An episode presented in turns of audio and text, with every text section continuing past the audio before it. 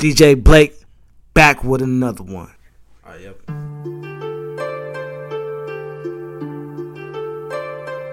Me and my niggas.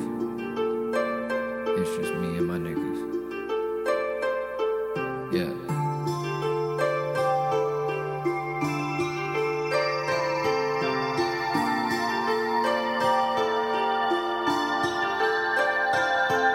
Me and my niggas always had a plan. We get this bread up and we stack the bands. Before the stages and the raging fans, we dreamed of jets and places we can land. Possess the right thinking. Only then can one receive the gifts of strength, knowledge, and peace. Oh, oh, oh, yeah. This is life of an oddball. Let's get it. Yeah,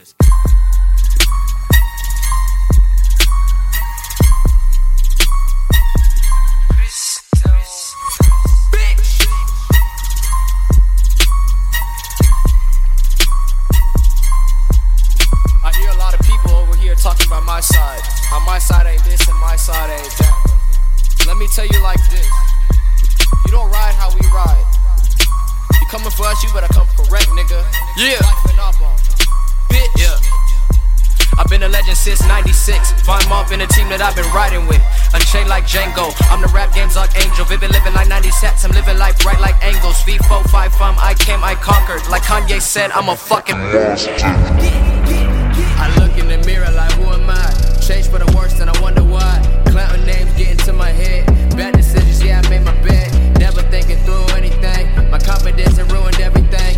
Never realized all the love I got until I went and lost the fucking wedding ring. Now I'm having thoughts in my head. Martin had a dream, I'm having nightmares instead. I had the bag and I fumbled it. I made the pain, now I'm numbing it. Always go wild on dummy shit. Abusing the heart like I was fucking done with it, yeah. Leslie? I haven't slept in weeks. Yeah.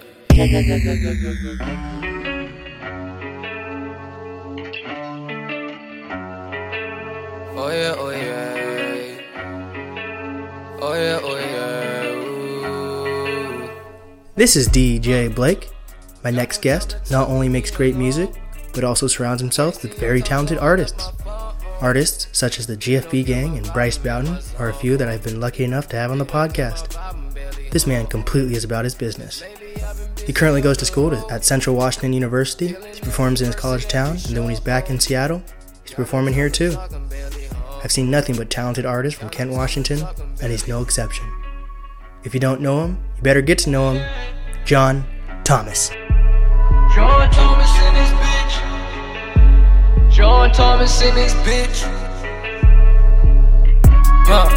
Yeah. Loner lately, yeah, I'm in my zone. Not enough to go around, I need a call. Trying to bang my line on my phone. They all up in my business like a drone. Not worry about these groupies at my shows. Got a couple valley girls I call my own. Nothing like my papa on the show. Welcome back, everyone. This is DJ Blake, keeping you up to date with all the hottest hip-hop news and sneaker talk. And today, I'm with a very special guest, the one and only... John Thomas in this bitch. How you doing? Best ad-lib in the game, I'd like to add. I'm just saying. What's your ad-lib? Just John Thomas in this bitch. Oh, that is... My bad. John Thomas in this bitch. That's so long, though. It is. It's like a sentence. It is, but at the same time, like, if I'm walking around campus, people will literally look at me and go, John Thomas in this bitch. So I'm just like, you know what? That's it. That's the ad-lib. Like, I finally have a cool ad-lib, so I'm just going to run with it. There we go. Dude, when I first saw your name... I was completely off when I thought this, but like I need to get this out of the way. I thought of the Terminator because I thought for a long time it was John Thomas, but it's John Connor.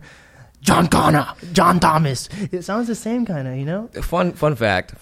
When people hear my name, like when I played that Mark Battle show back in November, like I walked up to them and I was like, oh, introducing myself, like greeting, like, oh, hi, nice to meet you. Like, I'm John Thomas. And they were like, we're not going to lie, we thought you were white. So I was like, oh, man. I was like, whoa, all right. So I guess I have a white name, apparently. Wow. Apparently. Allegedly. That's what they said. I don't know. It's because it's like almost so generic, it seems like a stage name in a way. Yeah. That's what you'd think. That's what you'd think. Like, the way I got my name, like, literally, it is really just my real name. Like, it's my first and my middle name. Well, one of my middle names. We're not gonna over here list out the entire government. It's probably like five or something. It's long. That's all we need to know, is that my government name is long, and John Thomas is actually part of my real name. So that's very interesting. Wait, so can we have your social security number also, real quick? No. Five? No, I'm just playing with you. But yeah, we're here. Like, I didn't realize actually how connected this guy is. Actually, you're pretty connected. The first thing he said when he came in, he's like, "Dude, you know Bryce Bowden?" And that Bryce Bowden, I like fanboy over there. That's my guy, man. Dude, and he still hands out CDs, which I love CDs. Actually, I collect CDs. So, oh, for sure. Like, he's actually one of the people that really kind of got me into music. Fun story. Story time. Yes, with John Thomas. Please. Dun dun dun dun. Yeah. So basically, I'm from a town called Kent. Love that place. Shout out to everybody in Kent. And there is a music conglomerate in my area called Fine Malt Lyrics, and they kind of had people from multiple high schools. There's like four big high schools, and a lot of them went to a lot of the high schools around the area and kind of came together to make music. And that's actually how I got my start. Like, my best friend Thomas, his cousin was in Fine Malt Lyrics. Shout out Trey Ross, Edibles out. Hey. Yeah, Trey Ross and Bryce Bowden. Yeah. So basically, like, I was just like the friend that was always there, just kind of freestyling, because it's like I didn't actually have no music connections. I didn't have any way to like actually record. Yeah. But I had like a mind full of ideas, so I would just like spew them. And then I was rapping with them one day, and they were like, "John, you can rap. Why don't you start taking it serious?" I was like, "No, I'm like 18, so I'm like, nah. Like, what am I gonna do? I don't even have a place to record." So like, but they were like, "No. Take it seriously. Like, if you can write a fire verse, you can come to our show with us and perform on stage." Oh, so this is my first show ever, because I was like, bet, like, this is I actually want to try and see what I can do. Yeah. So I write this verse. It was before like I was lyrically inclined, mm-hmm. but it wasn't bad. Like, you know, like the flow was there. I hadn't really found my sound yet, mm-hmm. but. It was cool, like, metaphorically speaking. Like, there was some cool stuff in there. Like, I was like, this shit kind of hard. So day comes, and keep in mind, we're open up for Audio Push and Vince Staples. Oh shit, dude! No one talks about Audio Push anymore. Push, not push. Audio Push is nice. Dude. They are nice. Oh. But yeah, like, that was like my first show ever. So I go up on stage, the beat's going like dun dun dun dun dun. It's bumping hard. And I'm like, oh yeah, I'm ready. I go up on stage. I look out into this crowd, blank. Like, I was like, shit. And I started freestyling. But yeah, after that, they were like, you know what, like, get out of here. They weren't like, get out of here. But they were just like, okay, it's your first show. Like, we get it. But like, if you're gonna do this, like, you got to take it seriously. So that was kind of like, yeah, it was embarrassing, but it like also showed me like. The verse was fire before I got on stage, so mm-hmm. I just need to like take some time, get over my little stage fright, and really start writing, because like I can tell like they liked it, people were vibing to it, so that means like I have room to improve. So that's what I did. That's exactly what I did. Yeah, and I started writing the song "Vivid" that's on Life and Oddball debut EP, out SoundCloud exclusively. SoundCloud exclusive. Only exclusive shit, man.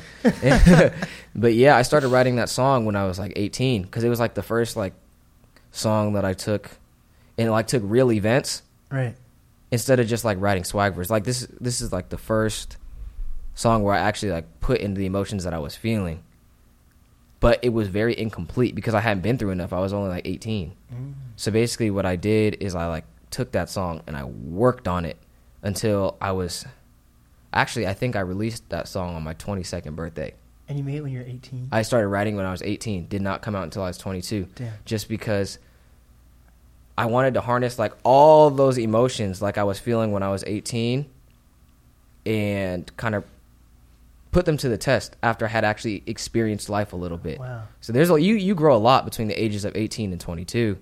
So I took that, and to make sure that I had gotten over my stage fright, I played it in front of like a live audience at my college. And college students can be ruthless. There was like an open mic night, and I even like enlisted. I had like the instrumental and everything ready. Like I enlisted a guitarist. I had live vocalists with me because I wanted to make sure like I am really over this. Like if we're going to test this, we're going to test it right. So we did the damn thing, killed it, just like completely over my stage fright. And so like if it weren't for Fine Malt Lyrics kind of like putting me on, being like, hey, and like actually having hope in me, even through like my failure, my self-dubbed failure, it actually made me better. And to this day, like they're still like riding with me. Like they've been riding with me since day one. So shout out to them. Dude. And then I've known Bryce because Trey and Bryce, they've been such close homies for so long that it's like Bryce was always there as well. Like every time I'm over at the cool, I say what's up to Bryce. Bryce's lyrics are insane. Oh, he's nasty. Dude, that's funny though that a white guy is like doing hip hop, and then the white guy doing hip hop encourages the black guy to start hip hop. Nasty. Like, bro, there's a lot of really good musicians in Fine Malt Lyrics. Like, dude, it's nuts. Like, it's crazy. There's a lot of talent in my area in general. Like, people gloss over Kent, dude, hella.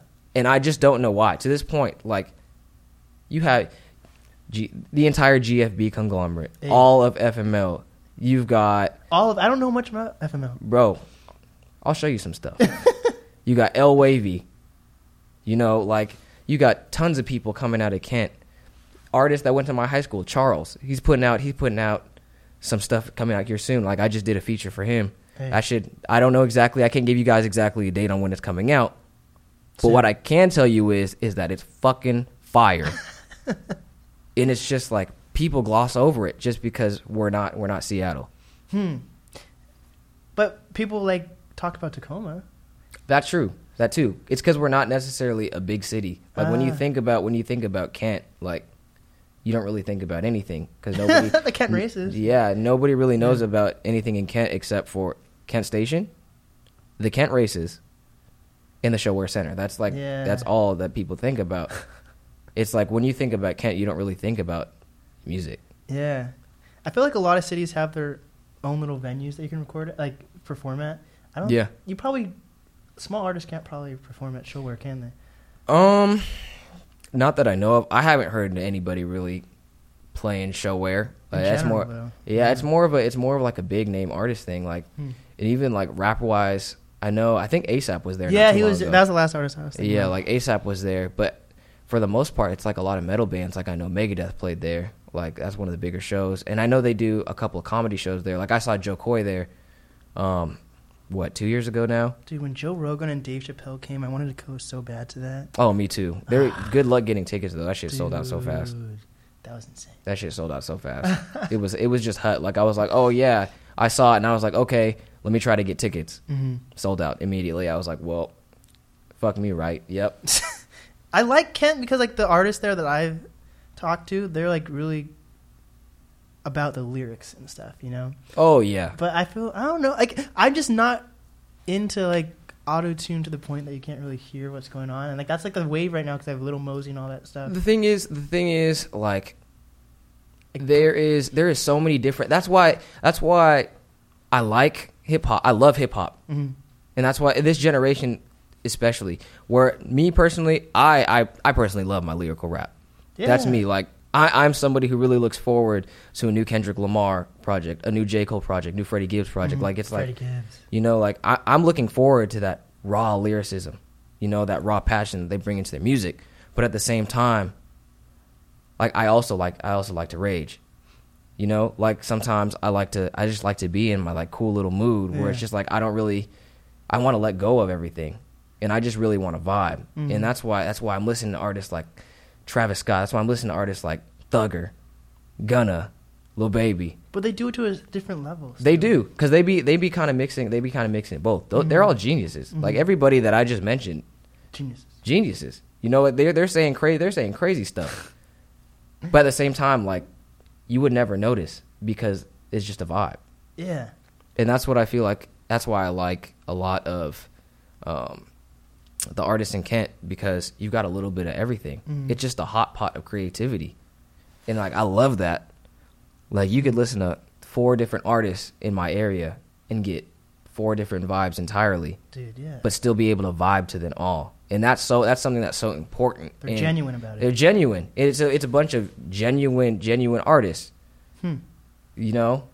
Like my guy Kid Campbell. Like if you're in a singing, like Kid Campbell, like you'll just be in your vibe and you'll just be flowing. Or if you want to hear some lyrics, like my guy Ace B. Yeah, I need to reach out to Adrian Lockhart. I haven't interviewed that guy either. Do you like that guy? That man can sing. That's my guy. I actually he's fire. So I was actually I played the Hard Rock Cafe with GFB, Ace B. Adrian was on there, and it was awesome. Like he's a really cool guy. Like I'm looking forward 2020, 2019. I wanted to try to get together and collab a little bit, but it's like I got really busy towards the end, especially with the Me and My music video coming out. So it's like I was shooting in multiple locations, like trying to get to the studio to get like new stuff recorded. Just because like I have so much material of my own that I didn't really have a lot of time for like collaboration. 2020 on the other hand, different story. Hey. Different story. Like it's going to be a year of me mastering singles. It's going to be a year of really marketing and trying to crack the algorithm on every single platform. And it's going to be me collaborating with different artists that I didn't get to collaborate in 2019 that I really wanted to. Do you think cracking the algorithm includes getting features from outside of Seattle though? Because I don't really see like a lot of artists going to outside of Seattle. Yes. Huh. Like quite simply put, yeah. And this is why, because you got to think. Yes, if your Spotify, your SoundCloud, whatever platform that you're streaming through, yes, it has the potential to reach to other places. Now think if you collaborate with an artist coming out of California. Think if you collaborate with an artist coming out of New York. Mm-hmm. Think about if you collaborate with an artist coming out of Canada, and if they're doing the same thing that you're doing in your area, why would those people, their supporters in their area, not listen to that song because they have fans out there? So now, if they really like that song that you guys just put out, you just got new fans in different areas of the world. Huh. You know what I'm saying? So Collaboration, I think that's a big part of cracking this algorithm that I'm talking about, just because there's so much potential to find new fans in different places. You never know where your fans are going to lie. Yeah. That's why you got to get your music out everywhere. Yeah. And that's 2020, man. I'm telling you, like, that's going to be my goal, is getting my music absolutely everywhere, collaborating with artists that I think are dope from all over the place. Mm-hmm. Not just my area, but with that being said, it will be a very focused year on artists in Kent as well, just because I feel like my city doesn't get a lot of love. Yeah. When we have so much talent to give out and to show everybody. So like I really want to take a lot of time and do a lot of music with artists in my city as well as artists from all over the place. Like if I think they're dope, let's get something together. Right. You know what I'm saying? So yeah, man, like it's just going to be a year of putting out a lot of collaborative effort and really just trying to get everybody's name out there at the same time, because why eat at an empty table? You know what I'm saying? Yeah. Like it's boring. Who the hell am I going to talk to? Myself? No. Like why eat by myself when I can have an entire team of dudes that are working just as hard as me? You know what I'm saying? Right. Eating as well. Yes. So you see so many artists come to Seattle, but why don't you see them collaborating with Seattle artists? Really, it's because this is just my personal opinion. Right, they don't actually care about the culture in Seattle. It's just because we got like hype crowds. Huh. You know, like you know that if we really rock with you in Seattle, we're going to show up. We're one of the most lit cities. 12th man. Anywhere, like. One of the most lit cities anywhere. So it's like we're going to bring energy. Right. But at the same time, when it's time to show love, people don't want to show love. And that's just the way it is. And I wouldn't even say that necessarily it's just in Seattle. I'd just say that's the music scene in general. Interesting. I didn't think about it that way. Yeah, like when it's time to truly show love, people, it's just crickets. There are genuine artists who love Seattle. Like, do you know who Black Party is? I can't say that I do, but I'm down to listen. Dude, he's dope. He got signed by Childish Gambino, and he's like all the way from Little Rock, Arkansas. Basically, I interviewed him. He's like, dude, I love Seattle. I'm like, oh, that's so cool. And he's like, bro, I love Seattle. Pulls up his sleeve. He has like a Nirvana tattoo on his wrist. That's crazy. And he's from Little Rock. See, that's lit. See, but I feel like a lot of people don't really appreciate the culture that we put out in Seattle, because you got to think, like, we're one of the more grungy cities in America. Mm. And like, a lot of people, I just don't think they can really appreciate, like, the artistic nature of our city, or appreciate, like, the history of our city. Yeah, they're going to know, like, the bigger artists and everything like that, but, like, knowing of the history and appreciating the history are two different things. And I feel like that's a lot of the reason why, like, we don't necessarily get glossed over, but why you're not finding, like, people aren't going out of their way to Seattle. It's not like in LA where it's like people fly down there. People are flying down there. Everybody knows that's a hot spot. Like, at one point, I think Seattle was like a really big place. Yeah. Which, don't get me wrong, I still think it's like a hot spot for talent. There's so much talent within Washington State in general, all over the place. But it's in areas that you never really think to look, and in Seattle, it's just not like a big hotspot, you know. Like, when you're thinking of, like, hip hop, what are you thinking of? Macklemore.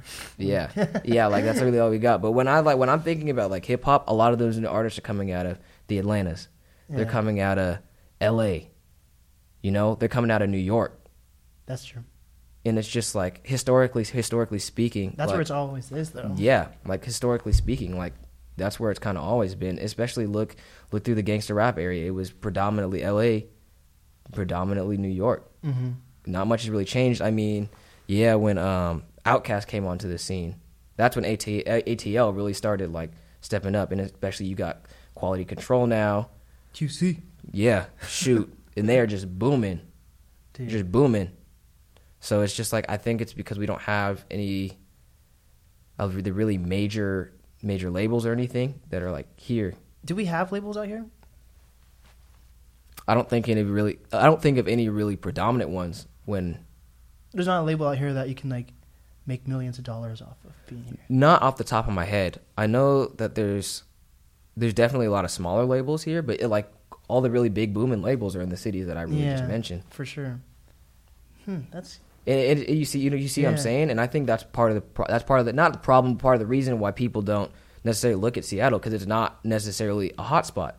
Yes, it's a hotbed full of talent. Yeah, but it's almost like people almost treat Seattle as almost like a farm state. You know what I'm saying? Like, we breed artists, they get brought out to all these other different places. Yeah, a lot of Seattle artists they're gonna go to LA, but. A lot of that also stems from artists in Washington not showing love to one another either. Mm-hmm. Like, a lot of people don't have the mentality of why eat alone when I can eat together with, like, a team, and, like, why blow up by myself. Like, a lot of people don't necessarily have that. A lot of people are just kind of thinking about themselves. Like, the scene.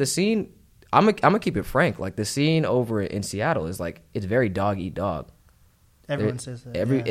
It's nobody wants to come together. Like, maybe, you'll collaborate, but at the end of the day, a lot of people don't actually want to see you succeed, or they want to see you succeed, just not as much as them. That is tough to me. Like, that could not be me.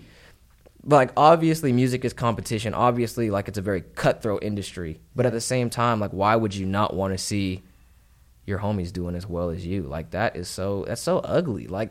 Come on, get off that. And that's what I'm trying to build with, like, my music, with, like, my influence. It's like, I want to push Seattle, not even just Seattle, like, Washington State in general, and start collaborating more and getting everybody to elevate, not just me. Because it's like, I don't want to just, like, excel by myself. Like, only at the top of the mountain. Yeah.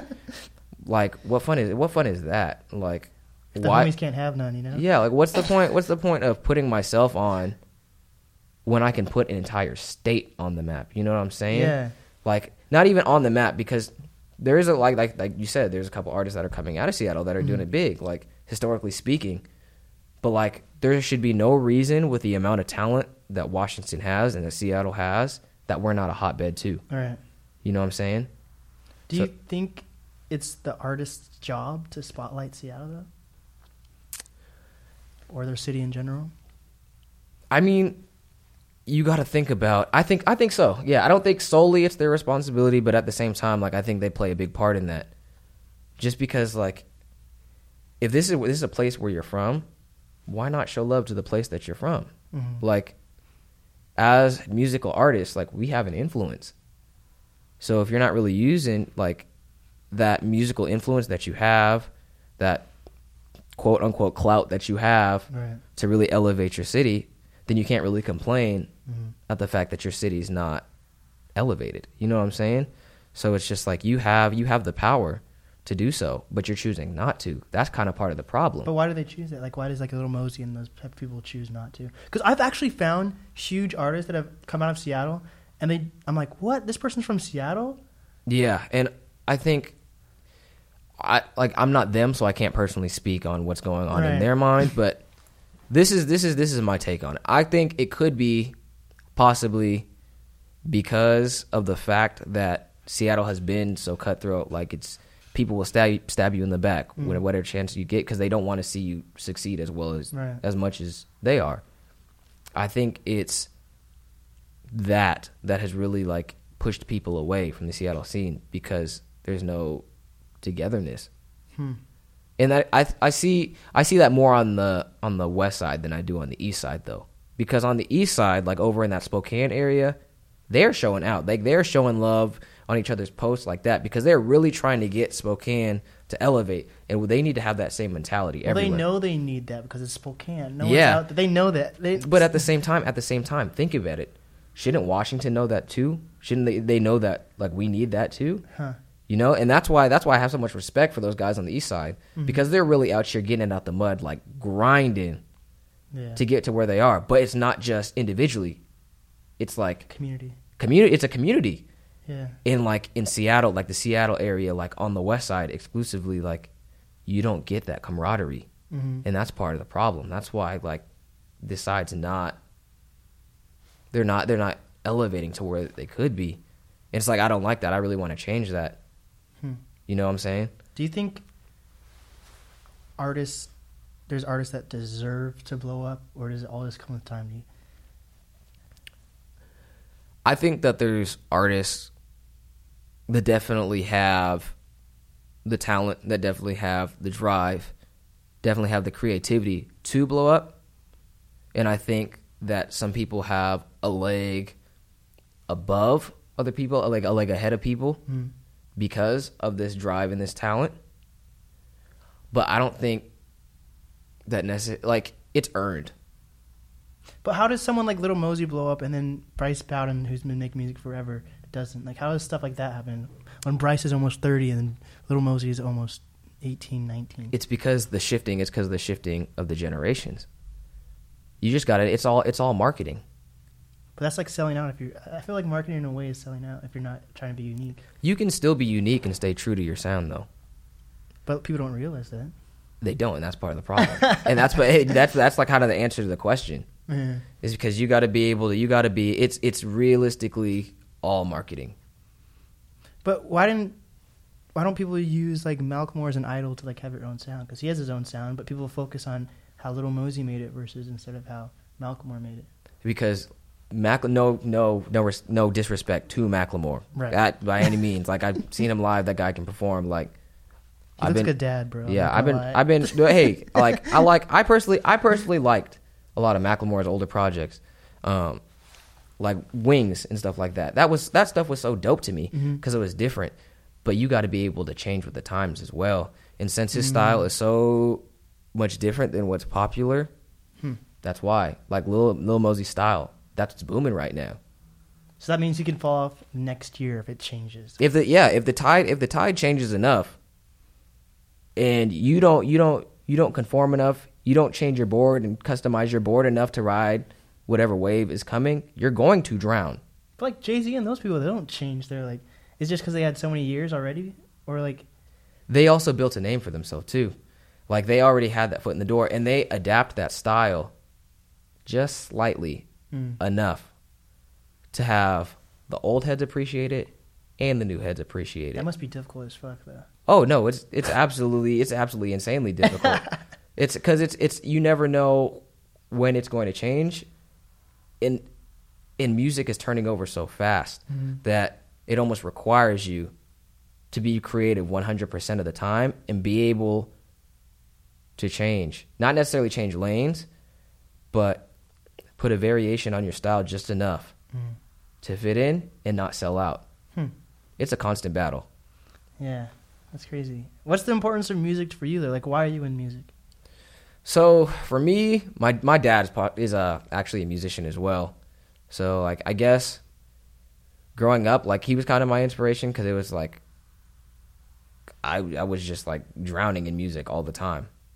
Like, my mom is a big music lover as well. So it's like music was just kind of like everything that was in my household growing up. Plus, it's just like I was a pretty good musician myself. Dude, you were playing the piano earlier. Yeah, I mean, it's like and that's why, because it brings me joy. Like, me, I just do it because it's something that I enjoy doing. Like, I really have a passion for it, whether it's playing the drums, whether it's playing the piano, whether it's rapping, whether it's singing. Like, it's just something I'm very passionate about. So I think that's what drives me. In the fact that, one, I can help people with what I'm saying and the music that I'm creating. Like, music saves lives. Yeah. Music is a lot more powerful than what people give it credit for. Like, music is just as addicting than any drug that anybody could take. Because it's universal. Exactly. And there's so many different lanes that people can get adept to. You never know what song is going to help somebody. You never know what song is going to save somebody's life. So the fact that I feel like I have the power to, like, really shape somebody's life, influence somebody, save a life with what I'm saying, even get somebody through an uncomfortable situation, like, that's really important to me. And it's something that my passion is helping somebody else. Like, I really love that. Like, that's why I do it. And also because, like I have a lot of love for my city. Like, that's where I grew up at. And if nobody else is going to step up and do it, I'm at least going to lead the charge. And hopefully, like, everybody else, all these dope artists that are coming out of my city will do the same. So it's basically, I'm just trying to essentially use my passion to influence others. But let's say let's say a record label gets formed in Seattle and you make like a decent amount of money, but then there's like a huge record label in LA that's offering you something. And they're offering you more money, though. Which one would you take? I think, it really depends. It really depends. The easy answer would be to say, I'm going to take whoever's going to give me more money. Right. But at the same time, there is levels to that. Because sometimes that contract with, like, it's guaranteeing you $1 million, that little fine print in there is what's going to hold you over in not too long. Or just because you get $1 million does not necessarily mean that they're going to market you correctly. And that happens a lot. Like, if you let a record label, like, take advantage of you, I'm a firm believer that they will, because business is business. Like I said, music is cutthroat. Yeah. And you got to think, in the generation of music that we're in now, it's so competitive. Anybody could it's anybody's game. Anybody can upload a song, and if it gets in the right person's hands, it could blow up. You never know. So, like, music is just as cutthroat as ever. That's true. So it's really looking. So basically, what I'm trying to highlight here is the fact that unless you're diverse, unless you know exactly what you're doing, unless you know how to read these contracts, you got to think you're replaceable to a record label, because there's so much talent out there that's being able to be exposed now that you almost got to think about yourself as replaceable, because you never know who's going to be the next big thing and is going to change the format of music. But do you Do you get angry if you see someone blow up that hasn't put as much time as you have? Sometimes it's frustrating, yeah. But at the same time, you also got to think they played their cards right. You know what I'm saying? Like, I can't be mad at somebody else's success because they had connections, like they marketed themselves. Yeah, it does kind of frustrate me because it's just like, dang, like what do they have that I don't? But at the same time, like I try to shy away from that as well, just because it's like I don't want to hate on anybody else's success. Right. You know what I'm saying? That just shows me like, hey, I need to either one to go back to trying to crack this algorithm on like how the heck I'm gonna make more connections, because clearly what I'm doing right now is not working. You know what I'm saying? So it's basically I can't really be mad at them. I'm more mad at it's more frustrating for myself because it's like maybe I'm just not working hard enough. Maybe I need to work harder. That's the doubt thoughts, though. Yeah, but at the same time, different areas are gonna be. It's gonna be easier for you to make connections in different areas, like those Californias, Atlanta, New York, like it's going to be a little bit easier to make connections because they're such hotspots. Whereas like Seattle, there is a lot of connections in Seattle, but you really got to know the right people. You know what I'm saying? So it's really about who you know and how you market yourself. Are you happy you grew up in the music industry, like the Seattle music scene? Oh yeah. Do you wish you were in LA making? No. Like I've been to LA lots and lots and lots of times, and I love LA. Like LA is dope. But at the same time, like taking me away from like Washington State I'm not really me anymore, you know, like the culture, like the style, like the different phases of music that have come out of here, just like how rich it is, just like the grunginess, literally like the grunginess, like I'm talking about like musically, the grunginess, the aesthetic, the grunginess, like it all shaped who I am. So if you take me out of that element and me wishing that I was born somewhere else, am I really me anymore? Like, I wouldn't have the outlook that I have now. That's true. It shaped me. Like, my music would probably be a whole lot different if I was from L.A. I think people really do think differently in Seattle compared to other places, though. Oh, I agree. For sure. So let's get into this algorithm.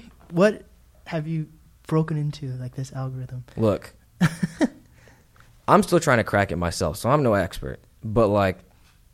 Whether you're looking at music, whether you're looking at social media, whether you're looking at trying to get playlisted on whatever streaming service that you're doing, it is algorithmic. It's all an algorithm. It's all how you market yourself. So whether that's if I'm on Instagram and I have a post, my goal is to get comments on that to generate I'm lost for words. To generate impressions. Right. So that post is popping up. I'm trying to get on the explore page. Like I'm trying to get impressions. It's not even about the likes and stuff like that. Like that comment section, those impressions are important because like if you pop up on the explore page and somebody, how many times are you just on the explore page and you're like, oh, this looks kind of cool. I'm going to click it and see what pops up, and then now you're a fan of some new shit. Yeah, it happens like that. That explore page, like, so it's like I'm trying to get on that explore page. I'm trying to encourage people to comment. I'm trying to pop up on people's stories all over the place because you know you could have a friend who puts your music on their Instagram story, and it gets to another friend that happens to be in a different country that they met when they were on a foreign vacation sometime in like 8th grade. And they're like, oh, this song is dope. I'm going to show it to my friends in this foreign area. And now look, you got fans in a foreign area. So it's like that's algorithmically, that's what I'm talking about. It's like making impressions on every single platform that I'm on.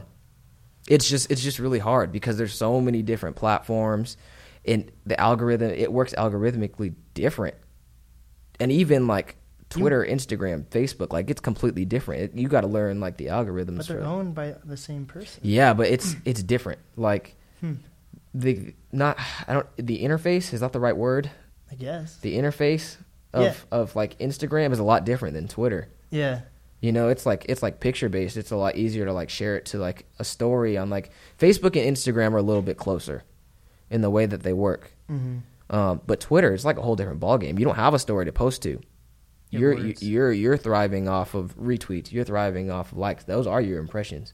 You know what I'm saying? So it's like those retweets, those quote tweets, those likes even, because likes generate impressions and get your post bumped up, and it appears more because it's liked by so many different people. Retweets, you know, somebody retweets a song link that you put out in a different state. Somebody else from another state that they're friends with, that they probably met on a foreign vacation in 8th grade, might also retweet that. And now look, you have fans in different areas. So it's like just cracking the different styles of algorithm. I think that's probably the better phrase. Cracking the different styles of algorithms on across different social media platforms. How do you market yourself right now? Primarily through Instagram and Twitter. I'm pretty heavy on my Snapchat as well. Like, I feel bad. Sorry to anybody that Snapchats me, but half the time, like, I don't really be looking at my Snapchat like that. Like, I stopped looking at social media as something for fun, and it's more of a tool now. Like, granted, I will go off and, like, I'm part of, like, different, like, Twitter groups, Instagram groups, you know, like, Snapchat groups. Don't worry about that. Like, groups that are that like talk about, like, fun stuff. But for the most part, like, I'm also part of a lot of groups that are formed specifically to, like, market. Yeah. Like, those guys that I was talking to you about on the east side, I'm in a group message with all of them. So it's like, we will take our posts. Excuse me. We'll take our posts and whatever we got coming up. We'll post it on Instagram, send it to the group. Be like, hey, show this some love. Like, send it out. Like, even post a comment. Like, because we realized that the little impressions work. Yeah. You know what I'm saying? Do you believe in, like, the timing of when to, like, post on Instagram? Hell yes. Really? Yeah. Like, I didn't think that it used to matter. Like, I just thought about if you were popular and you're popping, it doesn't matter what time that you post whatever. If you're attractive enough and the product that you're pushing is attractive enough for people to like it, they're going to fuck with it regardless. When you're doing something, there's a difference. When you're just a good-looking person, people are probably going to like that post off of sheer thirst, okay? Now, when you have music and you have art, you got to work twice as hard. Yeah. Because a good-looking person, single art. You're probably going to like the good-looking person a lot more than the single art attached to a link that you're going to have to go out of your way to listen to and listen to thoroughly. You know, yeah, it's just a lot more steps. So you got to work harder to market it. So, like, every little thing helps. Everything little thing, like, counts. You know what I'm saying? Like, so I look at what time my impressions are most booming, and I try to post within that range in regards to, like, music. Dang. In regards to realistically, actually, these days it's more in regards to anything, because even if I post, like, a picture of myself, it's probably going to have some marketing tied to it. And that's just the name of the game. At that point, it's not even fun. I feel that with social media too right now. It's like just a tool. It's not. Like, I haven't enjoyed actually using my social media in a while. Granted, a lot of, like, the photos and stuff on my social media are awesome. Shout out to, like, my media guys, Carter and KB. Hey. Like, they really be doing their thing. Like, they put out great work. You know what I'm saying? So it's like, I enjoy it to the point of, wow, this is really cool content, like, I have in the palm of my hand that I can, like, show the world and, like, show, like, what my friends are doing, you know, show, like, what I'm doing. Like, that part is freaking phenomenal. Like, I love that. But at what point does it still become part of my job? You know what I'm saying? Like, social media no longer is fun to me. It's work. And it has its ups and its downs. You know what I'm saying? Like, on one hand, I have this really cool media that I'm sharing with the world. The other hand, like, I got to make sure I post it at a specific time so it generates the most impressions, because this is my branding, this is my business that I'm talking about. And when I'm using, like the music videos and stuff like that, it's not only me. Like, you got to think, like, the director and everything too. Like, he's trying to make a name for himself as well. Yeah. So it's like, I'm representing not just myself, but the parties also involved. Like, it's a joint effort. So it's like, I want to make the most impressions and get it out there at the best time so that not only me, but, like, KB and Carter can also eat too. You know what I'm saying? And a lot of people don't think about that. They're not thinking about like their teams like that. They're thinking about it at a very individualistic standpoint. And to me, like, that's whack.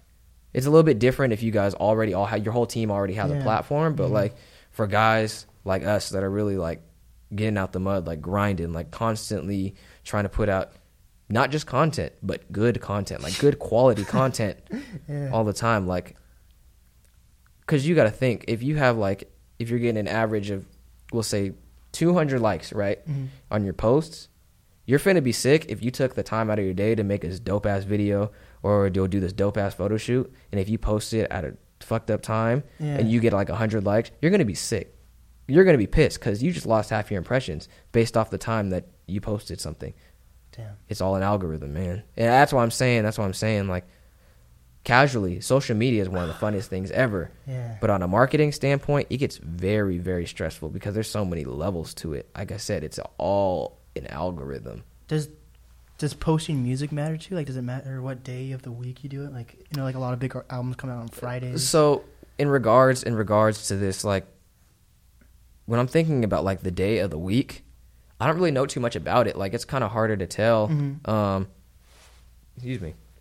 But at the moment, the only day that I don't really post is on Sundays because I was looking at, like, the impressions and everything like that. And I guess people just aren't like, fucking with me on Sundays, I guess. That's so weird because I feel like no one has anything to do on Sundays. They listen to Kanye West. Sunday Service. They listen to Sunday Service, no cap. And I ain't even mad at him. I'm not mad at him. But, yeah, so just on Sundays, I guess it's just not it. Not it. I try to post kind of consistently throughout the week, but not post too much to where it becomes oversaturated. Right. You know what I'm saying? Because, you know, like, nobody wants to see an oversaturated post just devoured by marketing and just one person. Like, you got to give it time to breathe a little bit too. So I try to post. I'm in college. How do you do that? How do you manage college, work, and music if you do work? So you have to work to support music. No, I work 2 day jobs. Music's expensive, especially if you want to be good at it. Marketing is expensive, especially if you want to be good at it. So I got to be able to, like, plus I have, like, bills, just being like a human being. You know what I'm saying? Like, I got stuff that I got to take care of. So you got to do what you got to do, and that's what I'm saying, like, grinding, like, really getting it out the mud. It is a grind. Like, you want to see my ass? You better schedule an appointment because I barely have time to hang out with myself. Yeah. Which is like the basis of my new single that's coming out next week. Just barely home. Just dropping next week for everybody that was wondering. Hey. Marketing. At the perfect time. You dropped it at this second of it. Exactly. But how do you relate? How do you relate your music to your everyday life though? Like, how do you incorporate, because I work in radio, so it's easy for me to incorporate my podcast into radio, but how do you do that with day jobs and all that? Whatever time that I have. Like, music for me, like I said, it's something that I'm very passionate about, so whenever I have downtime and I'm in a very creative mood, I just take out the virtual notepad and we just get to writing. Like, whatever I'm feeling at that moment, I'll kind of write it down, and then if I can find a beat to it, then throw it on there, and then we're good to go. If the beat fits the mood to what I just wrote, we got a hit. But sometimes I'll also go to the studio, and I'll just listen. I'll listen to something, and whatever emotion catches me at that moment when I'm listening to that beat, that's what I'm talking about. Yeah. That's what's gonna come out. That's the product that's gonna come out, and it's happened a couple of times. Like going into, I did a song with Billy's brother, actually, Kinetics. Yeah, we made a song. We made two songs, actually, and they're both made in the exact same day. The song "Galaxy" was kind of the first one that we did, and the way that came about was like I had been in one of those little creative moods, and I had taken out the virtual notepad and wrote something. And the beat that they played me, the Galaxy beat that they played me, I was like, I have something that's completely perfect for this because I had already had it prepared. You know, it was a beat that I felt like encapsulated exactly the emotion that I was feeling at the exact time that I was writing this verse. Yeah. And that's how that came together. And then you had the end, which is probably arguably one of the my favorite verses that I ever did, that I've ever done, like, to date. And it was basically just like, it was a freestyle. It was a complete and utter freestyle. And it was just because that beat, that's what I was just feeling at that time. And it just happened to align with like the subject matter, yeah, you know? And and Kinetics was just like, yeah, just go crazy. So that's exactly what I did. Like, we'd go in there and I'd start spitting and I'd be like, hold on, run that back. I think I can do something better. And it was just a 100% freestyle, like 100% completely organic. And so that's nice though. Yeah. So it really just kind of depends. Like, that's how I balance it. Sometimes I have something prepared, sometimes I don't. But like, if I catch a mood and I catch a vibe, like, barely home. Like, I had just gotten off of work. And you're barely home. I was on my way from the west side to the east side. About a whole day of travel right there, just like exhausted. Yeah. And I was looking at beats. I was on the beat store, on this app called Voloco actually, and. It's like a place where I like to record a lot of my rough drafts. Mm-hmm. And I heard this beat and I was just like, oh man, like I really feel this. Like, I feel like I could write something about this. And that's how Barely Home came to be. So yeah, I'm very excited just because like I'm really finally starting to not only dial into my style, but dialing into my writing process. And you're making dope ass connections like along the way. Along the way. Exactly. It's so like fun making those connections. You know, like, I have producers that I'm working with in like Germany, you know? So it's like making those connections slowly but surely. Like, it's a grind. Like, not everybody's going to find overnight success. Mm-hmm. Sometimes it happens, but it's very, very rare. Like, it takes people 2, 3, 4 years. Shoot, it might take people 10 years. But you just gotta keep at it. Yeah. It's the journey. Do you think you find better connections in college or when you're out about in the city? Honestly, being in a college town is a blessing. I personally don't feel like my music would be doing as well as it is now if I wasn't in college. I wouldn't have had any inspiration to write this new music that I have if I weren't in college anyway, just because like a lot of the music I have now is inspired by mistakes, relationships that have gone bad, like emotions that only I would have only felt if I were at college. Right. So it's like, plus like I'm making music to like inspire like kids that are my age. Not even kids, we're grown ass adults now. Like people that I've grown up with the entire time, like inspiring like people around me, mm-hmm. my own age group, because I know they can relate to what I'm saying. So it's like being in a college town was an absolute blessing because I know that they can relate. Like I dropped the first song I ever dropped on any like major platform, SoundCloud. I dropped on any platform in general. Right. Like I said, Vivid was one that was written, but I waited to drop it on my EP. Right. There's a song called Wonder Wheel, which I want to bring to major platforms soon, but it's an uphill battle. Licensing is a bitch, quite frankly. Yeah, so right. Trying to get the licensing from that. So, but Wonder Wheel, that song is the song that really started it all for me. Like personally, like I just got in the studio with my guy Gavin. Shout out to him. Go check him out. GAVN ! Yeah, go check him out. But he's also my engineer, and so we went to college together. That's dope. And so we were just like kicking it and like making music, and I made this song. And originally I was just gonna kind of release it with the rest of the EP, but Gavin was like, "We should drop it as a single," just because singles are like the gateway. Yeah. Like the gateway drug. Yeah, essentially, they're like the gateway to how like musicians are really found. Yeah. If you have a good single, people are more likely to hear that single and be like, okay, we want to hear more from this artist. So what we did is we marketed Wonder Wheel as a single and then put it on the EP as well, just to kind of get people engaged. Within the first 2 days, it had 4,000 plays. Oh, shit. And I attribute that to being in a college town. Dude. Because it was a song, even though it's a pretty hype song, like it's a song that was based off like the inner pain that I essentially had caused myself through making a lot of really bad mistakes, you know? But it's like, it was such a common mistake that a lot of people could relate to. And even if they didn't make the same mistake, like the emotions that I talk about in this song, they can relate to while still being able to turn up to it because the beat is dope. You know what I'm saying? So it was that connection there with like people in my own age group that had just happened to be in my town. Plus it's like, I don't like to look at myself as like any type of person that's like special because I make music, because I have a couple of connections now. Like I'm still just a dude that attends Central Washington University. Like I'm just like everybody else.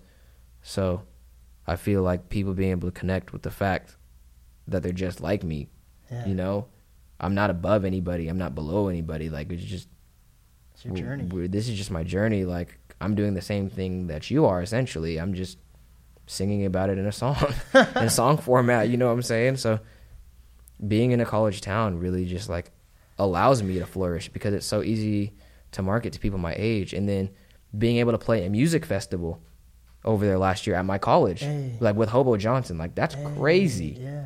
So not only are they hearing my music from like this, from like just a kid that goes to their college, you know what I'm saying? Like a guy just pursuing his dreams. Now they're getting to see like my development, you know? And it's like almost on a more intimate level with everybody because they already know me. Like they know me personally because I'm just a college student trying to make his dreams come true. So when they see me on stage at a big music festival like that, like maybe it inspires them to like pursue their dreams too. Like if yeah. they have, aside from like their career, maybe if they want to be an artist, you know what I'm saying?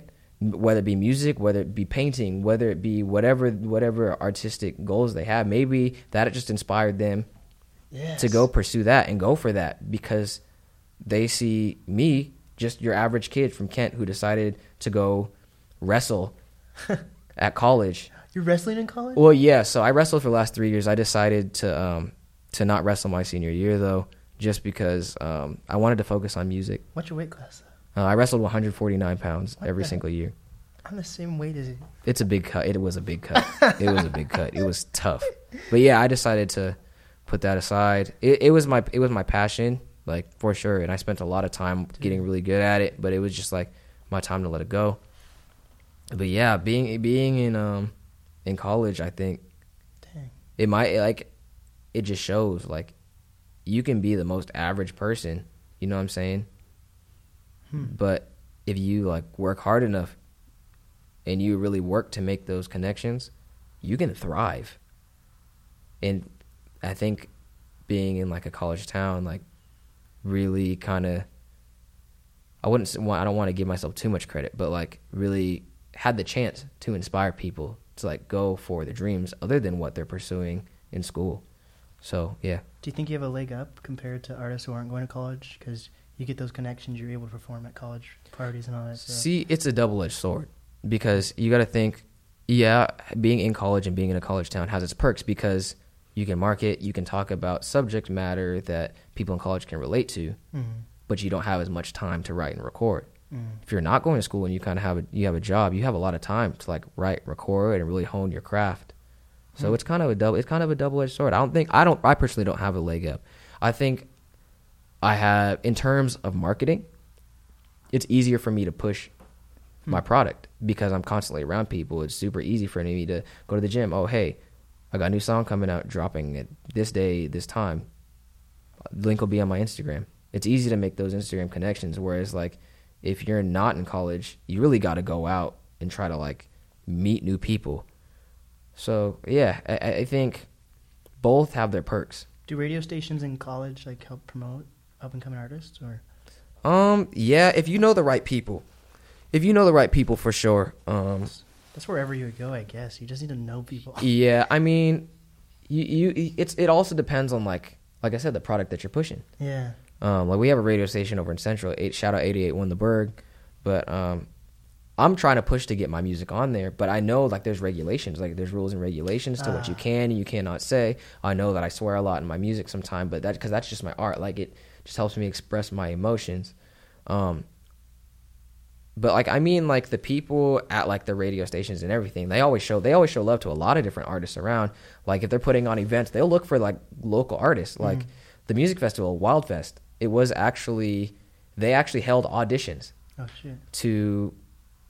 to actually be able to perform that. And so, I mean, I was blessed with being able to be like the headliner. Mm-hmm. I mean, not the headliner, but the opener for the headliner. I'm sorry. And that just happened to be blessed. But like without like 88, like not even 88 won the Berg, but just like CWU hype and the different teams like that work for the school, giving like artists a chance. I would have never had that spot. So yes, they do. They play, I guess, a big part. I mean, you're probably not going to find your music on the radio station because there's a lot of things that you got to go through. It's a lot of making sure like everything is FCC appropriate. FCC, that's why I made this podcast, dude. FCC, that shit will get you. Yeah, fines on top of everything too. Oh yeah, no, I see. Look, I am in college. I cannot pay for that shit. So you're not going to. You're me cussing on the airwave. I will censor it. It'll be some plain ass water. Like it was some plain ass water. There will be absolutely no Crystal Light up in that bitch. You getting plain ass water. But if I can get on the radio, that's more exposure that helps me. You know, more people are going to hear it. What does it feel like performing at college and then coming back to Seattle and performing? It's different. Like when you're in a college town, especially when people know you, they generally like you. Like, I mean, if they're going to support, they're going out of their way to support you. They probably like either the music that I'm making or they just like me as a person. Like, it's just a lot of support. Now, when I come back to Seattle, it's different. Because now when I'm in college, it's like a crowd of people that know me. You know, like my name kind of like is resonating right now just because I've been putting out so much content, marketing myself in the way that I have been. Now in Seattle, I'm unknown. I'm not shit. You know what I'm saying? Like people know who the hell I am. They're like John Thomas. Like I said, they thought I was a white guy. So it's like I got to work that much harder. Damn. But at the same time, it molds me into a better artist. It makes me, my stage presence that much better. Yeah. Because it's easier to hype up a crowd that already knows you. I got to work that much harder to hype up a crowd that I'm relatively unknown to. And I like it. It's like a challenge to me. But how'd you get over that stage fright that much that you're like, okay, I'm happy with either crowd? So personally, the way that I did it, I started just like, I would do this thing every Friday. Shout out to my guy Bell. He kind of started. We kind of started doing this at the same time, but we would just do this thing called Freestyle Friday, and basically it would just be me freestyling on my Snapchat, and I just post it to the story. And whatever reactions I got. And slowly, like, if we're at a party, I would just freestyle at a party. And eventually, like, it got to the point of where it's like, I'm performing whatever in front of tons of people. So if it's like, if I can think about some shit off the top of my head and just, like, spit it in a public place and still it's accepted, my written stuff will be fine. And it took a little bit. Like, it took a couple of years to really, like, have the confidence to, like, perform, right. Especially after, like, striking out the way that I did and essentially forgetting my lyrics on stage. Not even essentially. That's exactly what the fuck happened. I forgot my lyrics on stage in front of Vince Staples and fucking Audio Push. That's fucked. And having to, like, freestyle that whole shit because I couldn't keep it together because of stage fright. You know? Shit. It took a second. That'll mold you, though. Yeah, it does, because it was like, oh, shit, what if it happens again? But there was another half of me that was like, that shit ain't never happening again, because I refused to let that happen. Yeah. Damn. So, yeah, it's basically, I just had to nut up or shut up, and really just put my foot forward and just look, you're not going to mess up again. We're showing out every single time. So, I don't care if you have to go up on stage and start while you're in church and freestyling about Jesus, but you're gonna go up there and you're gonna do your thing. You know what I'm saying? Yeah. Like, you're gonna get over the stage fright somehow. And it was also because, like, I also played in a metal band called Salem Knights. Oh shit! And as the drummer is that, and that helped me a little bit as well, because, like, even though I'm not rapping, I think that rapping on stage for me is a little bit harder. Than playing the drums, just because I've been playing the drums for so long. Like, that was my first instrument. Like, that's really, really introduced to me to music in general. So it's just like I speak the language of drums like a little bit better. Damn. But it definitely helped, because it's like I'm playing in front of crowds of people, and they're still like, okay, I can mess up a drum part, you know. But it's like, keep on going. People know, no one knows really when you mess up a drum part unless they know the song by heart. Yeah, exactly. See, it's a little bit different, but it definitely helped in the fact like, okay, I can go in front of these people. Mistakes are going to happen. Mm. That's just what happens when you perform live. Not every sound technician is going to be able to dial you in the way that you like to sound. Like, not everything's going to go your way. Not even like in music, but in life, not everything's going to go your way. So you just got to keep pushing. That's true. And keep it rocking. Mm-hmm. So it's like, and that's what playing in Salem Nights really taught me. Is just like mistakes are going to happen. You just got to keep going. Like that's what freestyling in front of people at college parties taught me. Like sometimes you're gonna mess up, and what you're saying is not gonna make sense, but you just got to keep it going. And then so like that same hustle, along with like me really working on my lyricism and basing it off the experiences that I had actually experienced, and it all just like came through. Yeah. It was just an amalgamation of like my growth and my development over the years. Like it all really just like kind of shapes me, plus my degree as well. What did you read in degree in, by the way? So by spring I'll have my degree in communication studies, and then I have a minor in philosophy and reasoning, and it all helps because like some of the stuff that I'm reading and that I'm analyzing really helps me understand like human communication, and not only that on the basis of like verbals and nonverbals, but the reason behind all of it. So, I mean, and then the philosophy also helps me. That's a leg up for sure, though. I guess. But it's because I actually read my textbooks, though. And I actually study. That's what you're doing. I really do study, and I take it seriously because I know this interview right now that we're having would not be possible without my degrees. You know what I'm saying? I would not be well-spoken at all. Like, I'd probably be rambling. I probably wouldn't have anything to say. Just like... Dude, when people say, what were we talking about again? It kills me. Yeah. And see, if I didn't have any training and if I didn't really study, like, I don't feel like I'd be able to have that amount of control. Dude. You know what I'm saying? Yeah. And plus it also aids in my music. That's more connections that I can make, like more similes, more metaphors, like more connections to like text to world, you know? That's a lot of stuff that I can make connections to within my music within my music. Get F now. Yeah, that's tough. It allows me to be that much better of a writer, dude. But that being versatile in music in general is good because like we were saying, anyone can hop into the studio and like make a song to put out to the world for sure. But to know how to play the piano, the drums, incorporate rock, or even understand rock or metal or any of these types of things that help create Seattle and make it your own uniqueness. Yeah, and see. The way that I would kind of explain, like, my sound is I'm a lyricist who likes to make people connect to what I'm saying in the most hype way possible. Yeah. And that's by using like my upbringing, like the different styles that I've played, like my different life experiences, and just meshing it all together to kind of make it something hype. But relatable. That's what life's all about. Exactly. You know? And there's a lot of artists, I feel like there's a lot of artists now where they make really relatable music based heavily on lyricism. But a lot of people will think that it's boring because it's, you like know what I'm saying? Chance's new album. Yeah, like a lot of people, there was a big like backlash about J Cole and people saying that his music's boring. I personally think his music's fucking phenomenal. Like he's one of my biggest inspirations. Mm-hmm. But like I think that hate comes from because it's not hype, you know what I'm saying? But there's also music that's super hype and just gets you in the zone, and when you just really want to get away from whatever you're feeling, like it just allows you to get in that zone. But sometimes they're not really saying too much. You don't have to sell out in that way. Like Kendrick does that. Exactly.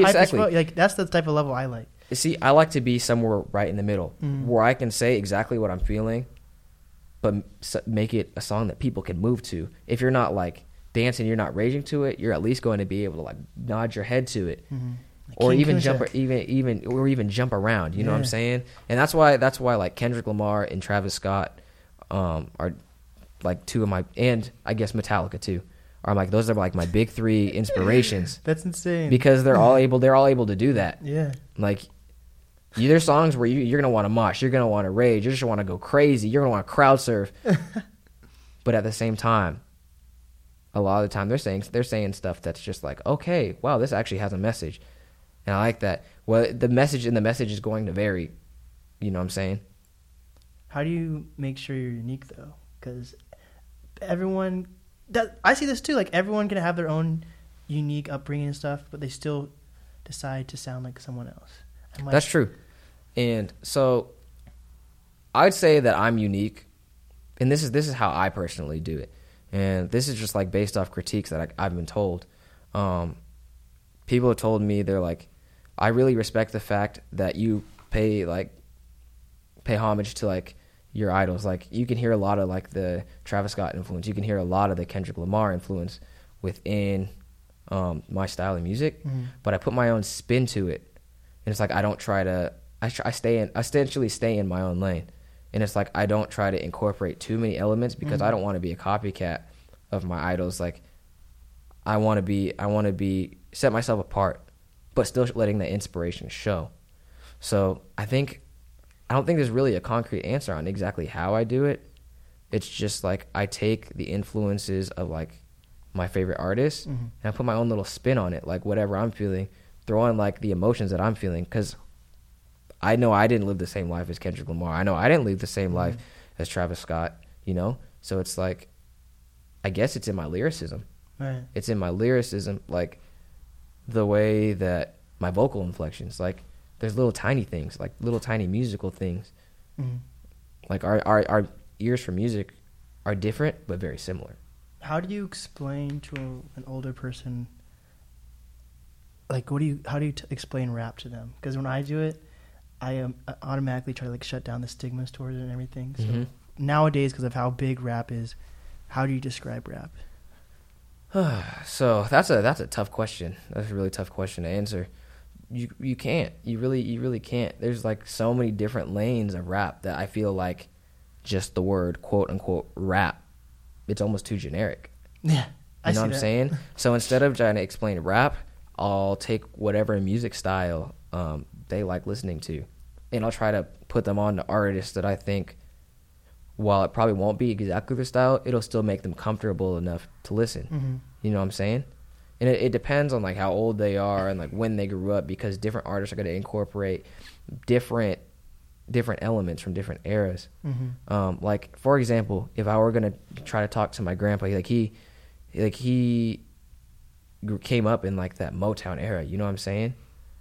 And so, like, if I was going to show him some hip-hop, I'm probably going to gravitate towards a Kendrick Lamar who's, like, using, like, George Clinton features. You know what I'm saying? Bro, the Isley Brothers. You know, like, and who's going to be using, like, almost bringing G-Funk back to where he's incorporating those samples that he can hear and be like, oh, I know what artist is also on this song because, like, they were coming up at the same time that I was. You know what I'm saying?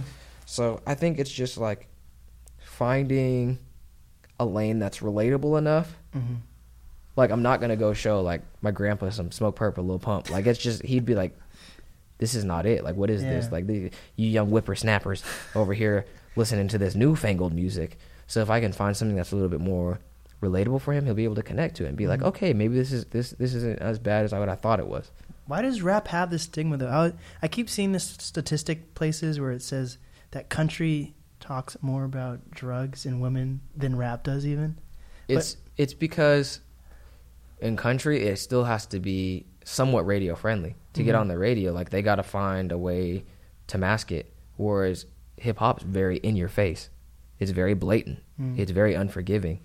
And I think that's why it's this unforgiving nature that kind of gives it the stigma that it does. Plus, you got to think about when hip hop was first being introduced, like what was going on in the world. You know, you had the war on drugs at full force.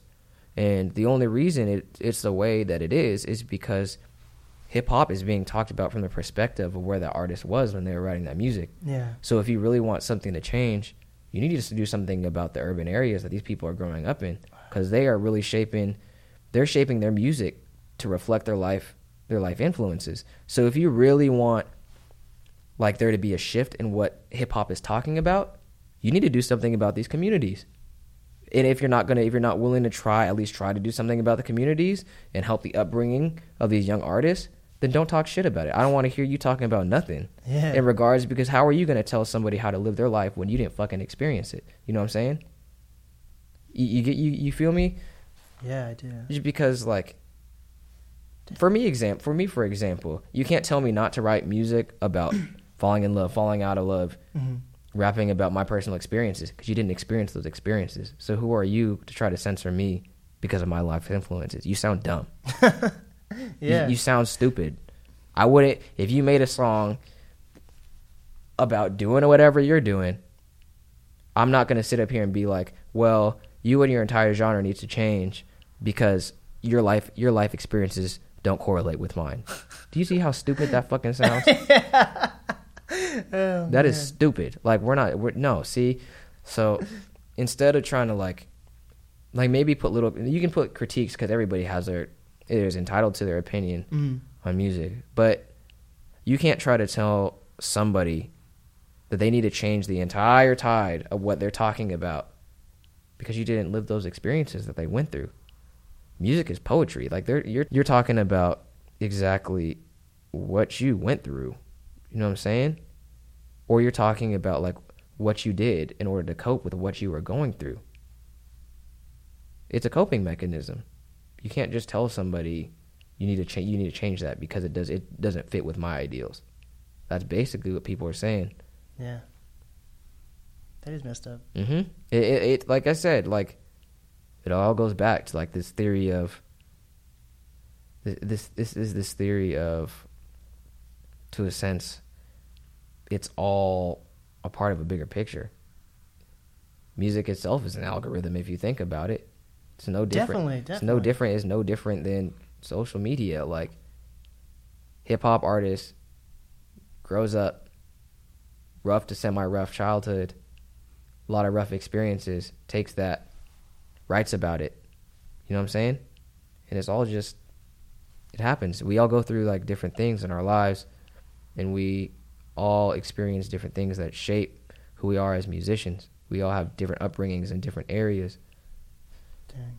You know what I'm saying? That's why Jay-Z is still successful, I think, because he still raps about his experiences that are continuing to happen right now. Mm-hmm. He's not just talking about drugs and all that stuff. Yeah, he's talking about like the now. He's just rapping about his experiences. Yeah. You know what I'm saying? Like, my music's not going to be centered around like gang lifestyle or gang activity because, like, I know that's not where I grew up at. Yes, it was going on in my area, but it's not something that I was directly a part of. Mm-hmm. Maybe by association, but it's like not something that I was personally involved in myself. So I know I'm not going to talk about that, but I am going to talk about my other experiences.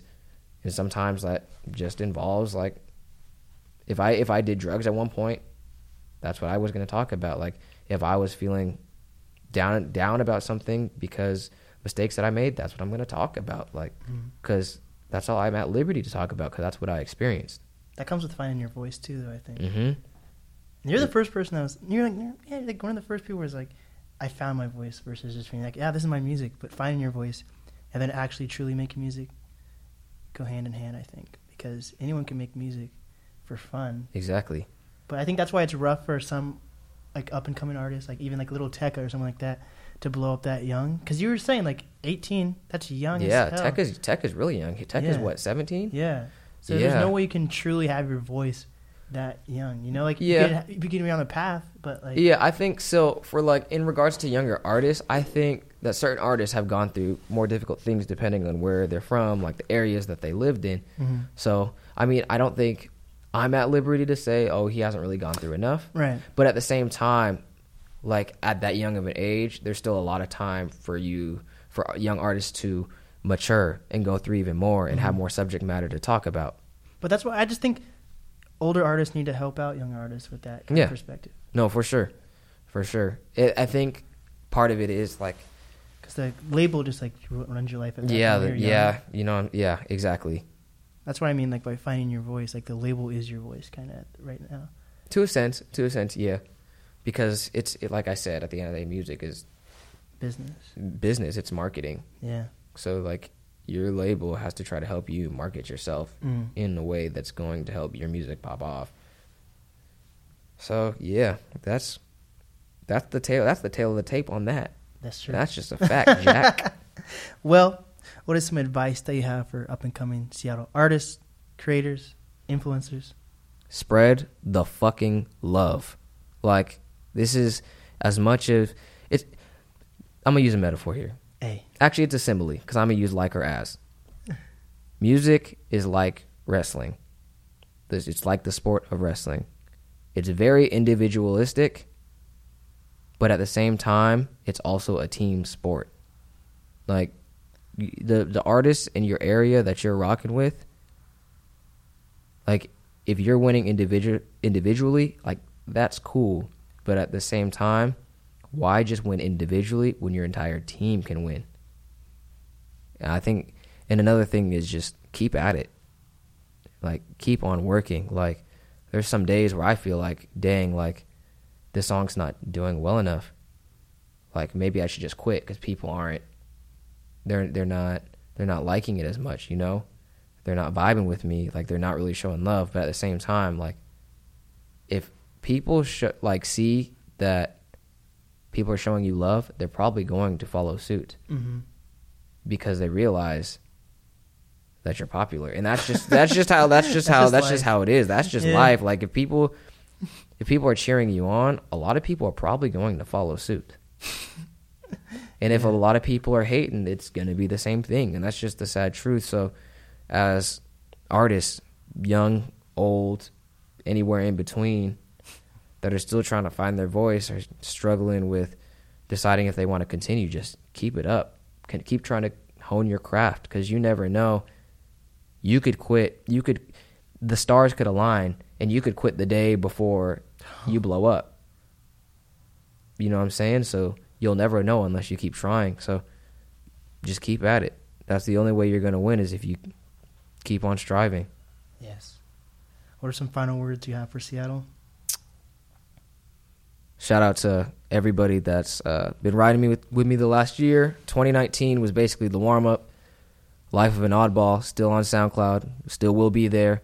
A lot of new music dropping soon, man, so just keep a lookout on that. Barely Home. Dropping sooner than you thought. Next week, to be exact. So keep on the lookout for that. Watch the Me and My music video live on IGTV and YouTube. Follow me on social media at FML John Thomas, Instagram, Twitter. Yeah, that's it. John Thomas in this bitch. There we go. Yes, sir. DJ Blake.